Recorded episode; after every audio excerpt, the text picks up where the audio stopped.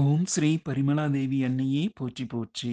இன்று நாம் அத்தியாயம் நான்கு நாதோபதேசம் என்னும் தலைப்பில் இருக்கும் சில உயரிய கருத்துக்களை பற்றி சிந்திக்க இருக்கின்றோம் இந்த சாப்டர்ல வந்து குரு அன்னை ஸ்டார்ட் பண்றப்போ கொஞ்சம் வருத்தமா குறிப்பிட்டிருக்காங்க. என்ன குறிப்பிட்டிருக்காங்கன்னா மா மானிடர்கள் வந்து அச்சம் அறியாமை ஆணவம் என்று மூன்று திரைகள் கொண்டு தெய்வமே எது நின்று உரைத்தாலும் அதை வந்து ஏற்றுக்கிற மனநிலையில இல்லை. இந்த மனிதர்களோட எண்ணங்களை மாற்றுறது தான் எனக்கு ரொம்ப கொஞ்சம் கஷ்டமா இருக்கு அப்படிங்கிற மாதிரி குறிப்பிட்டிருக்காங்க. இதுல ஒரு முக்கியமான பாயிண்ட் நம்ம கவனிக்கணும். ஏன் வந்து இப்ப பாருங்க பெரும்பாலானவர்களுக்கு பேர் வந்து இறை பெயர்களாவே இருக்கும். வடிவேலன்னு ஒரு அண்ணா இருக்கிறார் நம்ம குரூப்ல சரிங்களா? ஸோ இது பாத்தீங்கன்னா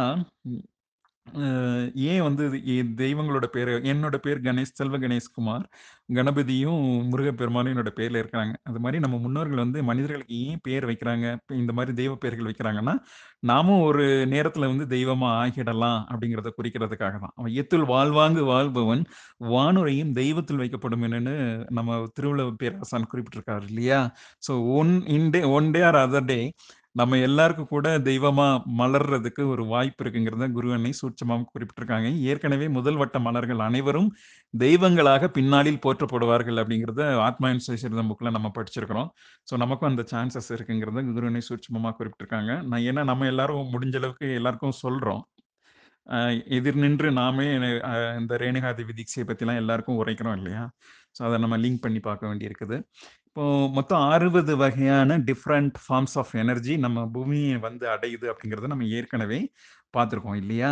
ஸோ இதில் எப்படி ஓசை என்னும் ஆற்றலினை ஒற்றை அணு தனியே பிரித்து எடுக்குது அப்படிங்கிறத பற்றி தான் இனிமேல் ஃபுல்லாகவே பார்க்க போகிறோம் இதில் இந்த அந்த சூரியனில் வந்து அந்த நிறைய fusion fission and fusion reaction வந்து நடந்துக்கிட்டே இருக்கு. நிறைய அணுக்கள் உருவாகுது உராயுது வெப்பம் உருவாகுது. அது மூலமா மேக்னோ எலக்ட்ரிக் ஆசிட் என்னும் அமில குழம்பு அங்கிருந்து உருவாகிறது. அதுல வந்து ஹைட்ரஜன் என்ற ஒரு ச- உயரிய ஆற்றல் இருக்கு. அந்த ஹைட்ரஜன்ல இன்னும் பாத்தீங்கன்னா அதை இன்னும் நம்ம ஹீலியம் அப்படிங்கிறது ஒரு அந்த ஹைட்ரஜன் என்னும் அமில ஆற்றலில் ஹீலியம் என்பது ஒரு உயரிய மூலக்கூறா இருக்குது. சரிங்களா? இப்போ இந்த ஹைட்ரஜன் அணுங்கிறது தான் ஒற்றை அணு அப்படிங்கிறாங்க. இதுல ரொம்ப ஒரு முக்கியமான பாயிண்ட். இந்த பாயிண்ட் நல்லா கவனிங்க.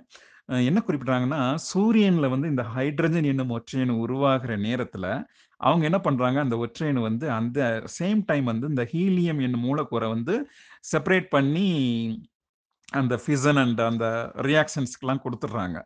பட் என்ன பண்ணுது இந்த ஹீலியம்? மறுபடி இந்த ஒற்றையணு வந்து ஒரு உடல் எடுத்ததுக்கு பிறகு மறுபடியும் அந்த ஹீலியம் என்னும் ஆற்றல் தான் மறுபடியும் இங்க ரீச் ஆகுது அப்படின்னு குறிப்பிட்டிருக்காங்க. எங்க உருவா எங்க உருவாயிருக்கோ இந்த ஒற்றையணு தான் இப்போ சூரியன்ல உருவாகிற நேரத்துல அந்த ஹீலியம் என்னும் உயரிய மூலக்கூறை தனியா பிரிச்சு எடுத்து அந்த சூரியனுக்கு கொடுக்குது. மறுபடியும் இந்த பூமிக்கு வந்து உடல் எடுத்துருச்சு. உடல் எடுத்த உடனே அந்த ஹீலியம் வந்து மறுபடி இந்த ஒற்றையணுவினை வந்து அடைவதே இந்த சாப்டர்ல ரொம்ப இதா குறிப்பிட்டிருக்காங்க. இப்போ மூன்று வகையான ஃபார்ம்ஸை வந்து இந்த நம்ம ஒற்றையணை எடுக்கிறாங்க. திடம் திரவம் வாயு. சரிங்களா? அது எப்படின்னா இந்த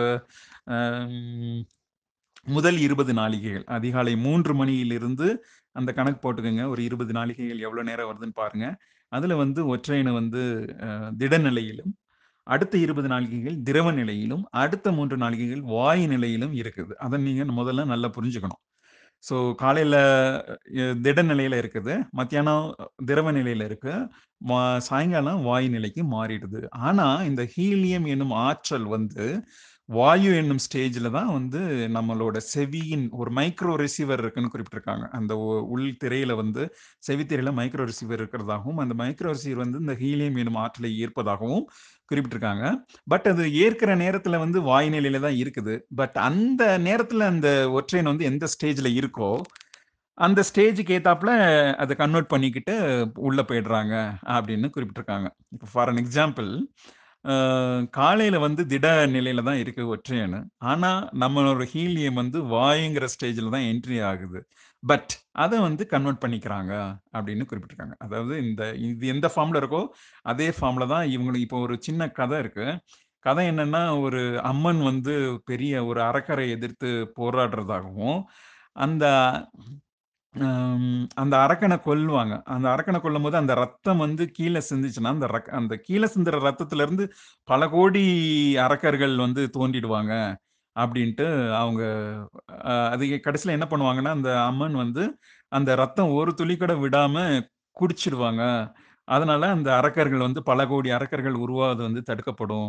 அப்படிங்கிற மாதிரி ஒரு கதை இருக்கு. அதுக்கு பின்னாடி சில சூட்சம கருத்துகளும் இருக்கு. அதை நம்ம பின்னாடி சிந்திக்கலாம். ஸோ இதுல என்ன குறிப்பிட்டிருக்காங்க அப்படின்னா இந்த ஈசான்ய மூளை அந்த ஈசான்ய ஆற்றலே இந்த ஹீலியம் ஆற்றல் தான். மேக்னோ எலக்ட்ரிக் ஆசிட்ங்கிறதுல ஹைட்ரஜன்ங்கிறது ஒரு உயர் ஃபார்ம். அந்த உயர் ஃபார்ம்லையும் ஒரு உயரிய மூலக்கூறு இருக்கு. அது வந்து ஹீலியம். ஸோ அந்த ஹீலியம் தான் நம்ம வந்து உணர்ந்து ஏற்றுக்கணும் அப்படின்னு குறிப்பிட்டிருக்காங்க. இதுல மறுபடியும் அந்த பிரம்ம முகூர்த்த நாளிகையில வந்து இந்த ஹீலியம் என்னும் உயராற்றல் வந்து ஒற்றையினால் ஈர்க்கப்பட்டு ஒற்றையினால் ஈர்க்கப்பட்ட அந்த ஹீலியம் என்னும் உயராற்றல் வந்து ப- பத்தாவது வட்ட அணுக்களாகிய சத்தியயுக அணுக்கள் என்று குறிப்பிடுவாங்க. அதுல கொண்டு போய் இதை சேமிக்கிறாங்க. ஸோ அதில் கொண்டு போய் சேமிக்க சேமிக்க நம்மளுடைய ஞான அணுக்கள் எல்லாமே ஈஸியாக பிரிபடும் அப்படின்னு குறிப்பிட்டிருப்பாங்க. இதில் சத்தியோக அணுக்களை நம்ம ஒரு அணுக்களை பிரித்தாலே பல கோடி அணுக்களுக்கு பிரிச்சிறதுக்கு சமம். இதை நீங்கள் ஆத்மா இன்ஸ்டியூஷன் புக்கில் நீங்கள் இதை நல்ல டீட்டெயிலாக படிக்கலாம். ஒரு சத்தியக அணுக்கள் பிரிபடுறதும் பல கோடி ஒரு வட்டத்தில் பல கோடி அணுக்கள் பிரிபடுறதும் ஒன்றுங்கிறத நம்ம உணர்ந்துக்கணும். ஸோ பிரம்ம முகூர்த்த நாளிகை ரொம்ப முக்கியமாக இருக்குது அந்த டைமில் நல்ல தூக்கமும் வருது. கொஞ்சம் கஷ்டமாக தான் இருக்குது பிரம்ம முகூர்த்த நாளிகையில் எந்திரிக்கிறது.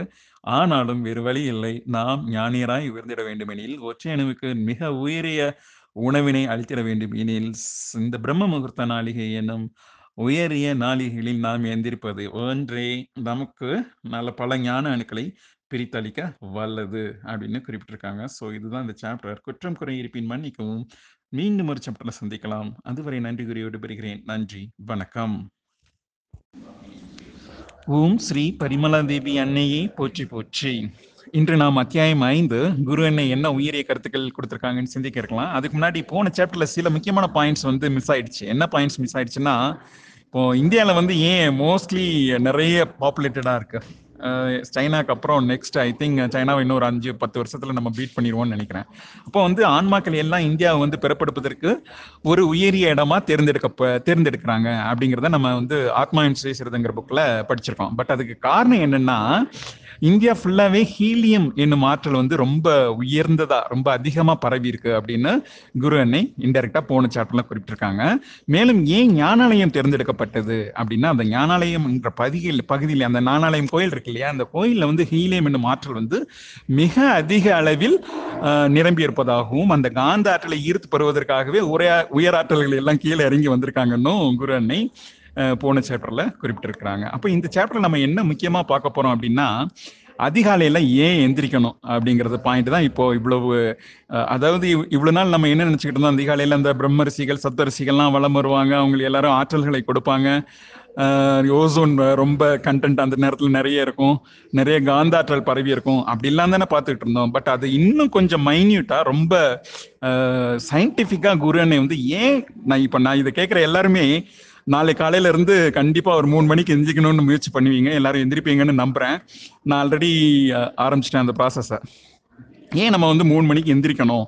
அப்படிங்கிறதுக்கான ஆன்சரும் இந்த சாப்டர்ல இருக்கு. ஸோ இதுதான் இந்த முக்கியமான மைய கருதுவா இருக்குது. குருவனை ஒரு பிளெஸிங்ஸ் கொடுத்துருக்காங்க. இந்த நாத உபதேசத்தை உணர்ந்து ஏற்போர் அத்தனை பேருக்கும் ஓங்கார நாதத்தினை ஒளித்திட செய்திடுவேன் அப்படின்னு ஒரு பிளெஸிங்ஸ் கொடுத்துருக்காங்க. ஸோ குரு அன்னைக்கு நன்றி சொல்லிட்டு ஒரு சின்ன கதையோட இந்த அத்தியாயத்தை நம்ம பார்க்க ஆரம்பிக்கலாம்.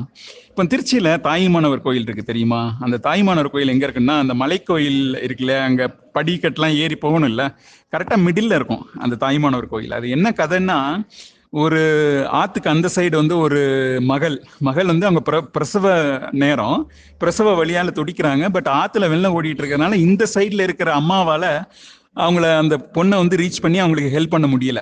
ஸோ அப்போ இந்த அம்மாவும் அழுகுறாங்க அந்த பொண்ணும் அழுகுறாங்க. என்னை யாரும் காப்பாற்ற மாட்டியா இறைவனே அப்படின்னு அழும்போது அந்த ஈசனே அந்த தாயா மாறி அந்த பெண்ணுக்கு வந்து பிரசவம் பார்த்ததா அந்த கோயிலோட தலப்புராணம் அதுதான் தாயும் மாணவர்.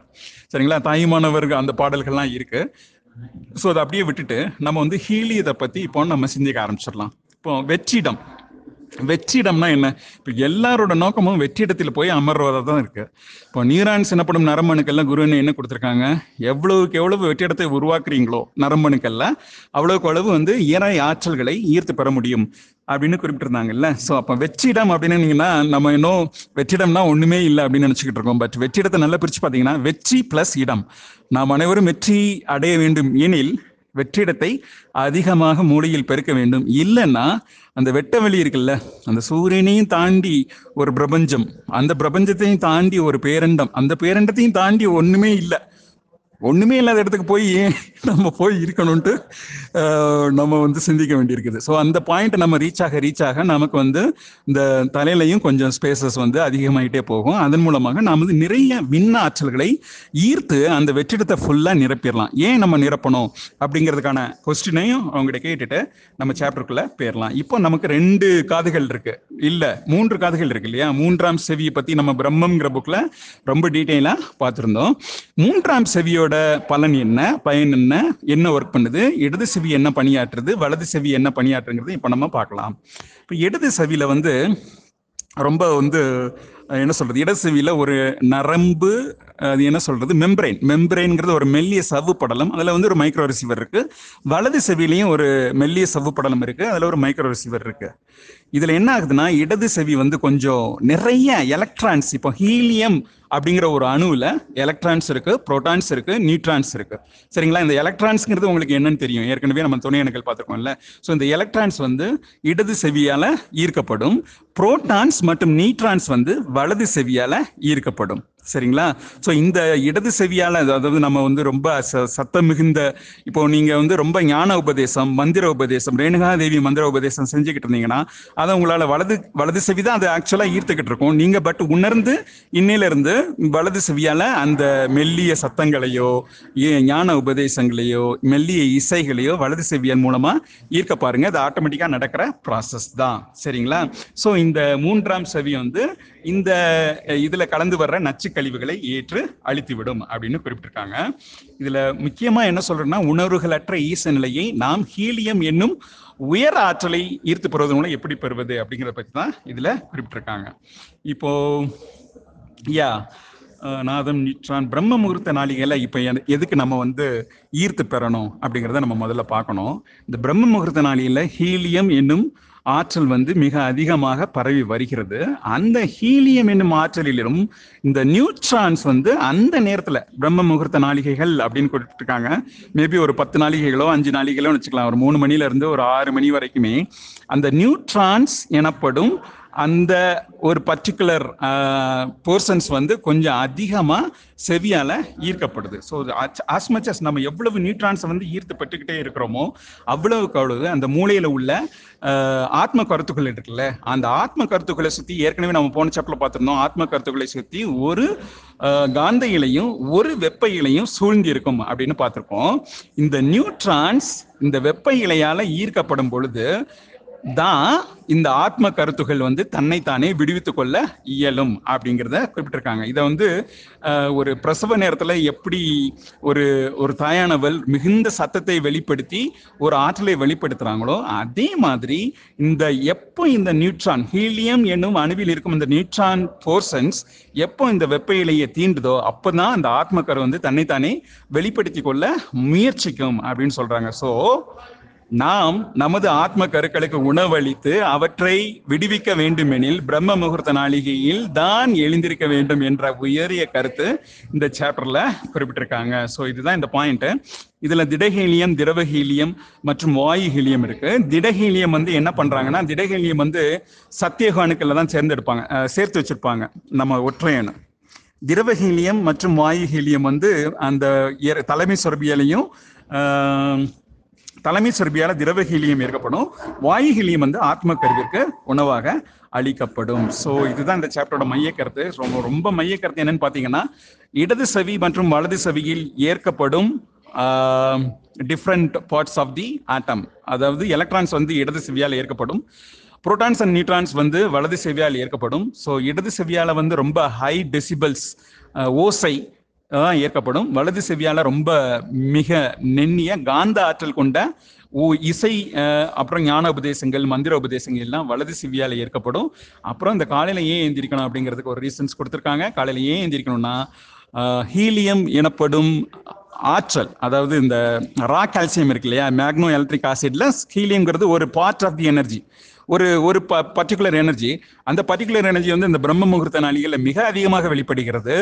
ஆனால் அந்த ஹீலியத்திலையும் நியூட்ரான் எனப்படும் போர்ஷன்ஸ் தான் இந்த எண்ணங்களற்ற வெற்றிட நிலைக்கும் இறைவனை இறைவனை உணர வேண்டுமெனில் இறை யோசைகளை கேட்க வேண்டுமெனில் இந்த நியூட்ரான்ஸை நம்ம எவ்வளவுக்கு எவ்வளவு ஈர்த்து அந்த வெற்றிடத்துல நிரப்புறோமோ அப்பந்தான் நமக்கு வந்து இந்த மோர் அந்த ஆத்ம கருத்துக்கள் வந்து அந்த நியூட்ரான்ஸை ஏற்கிறதுனால அந்த வெப்ப இலைகள் பர்டிகுலரா ஆத்ம கருவினை சுற்றியுள்ள வெப்ப இலைகள் அந்த நியூட்ரான்ஸ் போர்சன்ஸ் சாரி நியூட்ரான்ஸ் போர்சன்ஸை ஈர்க்கிறதுனால அது ஒரு பெரு வெடிப்பு நிகழ்ந்து அந்த ஆத்ம கருக்கள் எல்லாம் விடுபடுது அப்படின்னு குருவனை கொடுத்துருக்காங்க. இப்ப நாத உபதேசம்னா ரெண்டு மூணு டெஃபினேஷன் இதே இது இது இருக்கு. நாத உபதேசம் என்பது வெற்றிடத்தை நிரப்புதலே அப்படின்னு ஒண்ணு கொடுத்துருக்காங்க. இன்னொன்னு நாத உபதேசத்துக்கு இன்னொரு மீனிங் கொடுத்துருக்காங்க. நாத உபதேசம் என்பது விண்குருதியும் மண்குருதியும் கலப்புறுவதே அப்படின்னு குறிப்பிட்டிருக்காங்க. ஸோ இதுல ஒரு பிளஸ்ஸிங்ஸும் இருக்கு. இந்த சாப்டர் கொஞ்சம் ஈஸியான சாப்டர் தான் when compared to the previous chapters so இறைவனை உணர்வது எப்படி? ஓசையினை ஆள்வது எப்படி? நம்ம எல்லாருமே ஓசையினை ஏற்படுத்திக்கிட்டு தான் இருக்கோம். பட் நாத உபதேசம் அந்த நாதங்களா ஓசையை வந்து எப்படி நாதமாக கன்வெர்ட் பண்ணுறது அப்படிங்கிறது தான் நம்ம வந்து இனிமேல் திங்க் பண்ண வேண்டியிருக்குது. So how you are going to convert the normal music or the ஓசை டு நாதம்? அதை நம்ம உணர்ந்து செய்யும் போது நமக்கு கொஞ்சம் கொஞ்சமாக இறை இறை ஆற்றல்கள் எல்லாம் பெருகிடும் அப்படிங்கிறத சொல்லிக்கிட்டு இந்த சாப்டரை முடிக்கிறேன். குற்றம் குறையிருப்பின் மன்னிக்கவும். மீண்டும் ஒரு சாப்டர்ல சந்திக்கலாம். நன்றி. வணக்கம். ஓம் ஸ்ரீ பரிமலாதேவி அன்னையே. போற்றி போற்றி. இன்று நாம் அத்தியாயம் ஆறு நாதோபதேசம் என்னும் தலைப்பில் குரு அன்னை என்ன உயிரிய கருத்துக்கள் கொடுத்துருக்காங்கன்னு சிந்திக்கலாம். அதுக்கு முன்னாடி ஒரு சின்ன நயன தீட்சை அப்படின்னா என்னன்னு பார்த்துடணும். ஏன்னா குரு அன்னை வந்து இந்த நயன தீட்சை பத்தி கொடுத்துருக்காங்க. இப்போ நாத உபதேசம் தான் கொடுக்குறாங்க இல்லையா? ரேணுகா தேவி மந்திர உபதேசங்கிறது ஒரு ஓசையின் வடிவில் இருக்கு. ஆனால் நமது முன்னோர்கள்லாம் பாரம்பரியமாக என்ன பயின்று வந்திருக்காங்கன்னு பார்த்துடலாம் பார்த்தீங்கன்னா நயன இப்போ ஒரு எப்படி வந்து ஒரு மீன் வந்து அது முட்டைலாம் போட்டுரும். முட்டைலாம் போட்டுட்டு அது என்ன பண்ணுன்னா அது கொஞ்சம் தூரம் தள்ளி போயிட்டு அந்த முட்டையை வந்து கொஞ்சம் தூரம் தத்துல இருந்து அது பார்த்துக்கிட்டே இருக்கும். ஸோ அந்த பார்த்துக்கிட்டு இருக்கிறதுனாலயே அந்த முட்டையெல்லாம் கொஞ்சம் அந்த சொல்லாம் சூடாகி அந்த குஞ்செல்லாம் பொறிச்சு வெளியே வரும். சரிங்களா? இதுதான் அந்த நயன அதே மாதிரி தான் குருமார்கள் என்ன பண்ணுவாங்கன்னா அவங்க விழிகள் மூலமா ஒரு அவங்களுக்கு அவங்க செஞ்சிருந்த தவ ஆற்றல்கள் அனைத்தையும் ஒரு கனல் வடிவில் அவங்க வந்து அந்த சிஷியர்களுக்கு வந்து பரப்புவாங்க இது பாரம்பரியமா பயின்று வந்துகிட்டு இருக்கோம். இது வந்து குருனையும் நயன தீட்சை கொடுத்துருக்குறாங்க. அப்புறம் ஆறுமுகனாரின் தீட்சை நடந்திருக்கு. அதுக்கப்புறம் இப்போ மந்திர உபதேசம் கொடுக்குறாங்க. மந்திர உபதேசம்ங்கிறதுனால என்ன ஆகும்னா ஏழு திரைகள் நீங்கும் அப்படிங்கிறதெல்லாம் உங்களுக்கு நல்லா தெரியும். இந்த சாப்டர்ல வந்து ரேணுகா தேவி மந்திர உபதேசம் எப்படி ஃபார்ம் ஆயிருக்கு அப்படிங்கிறத ரொம்ப டீட்டெயிலாக கொடுத்துருக்காங்க.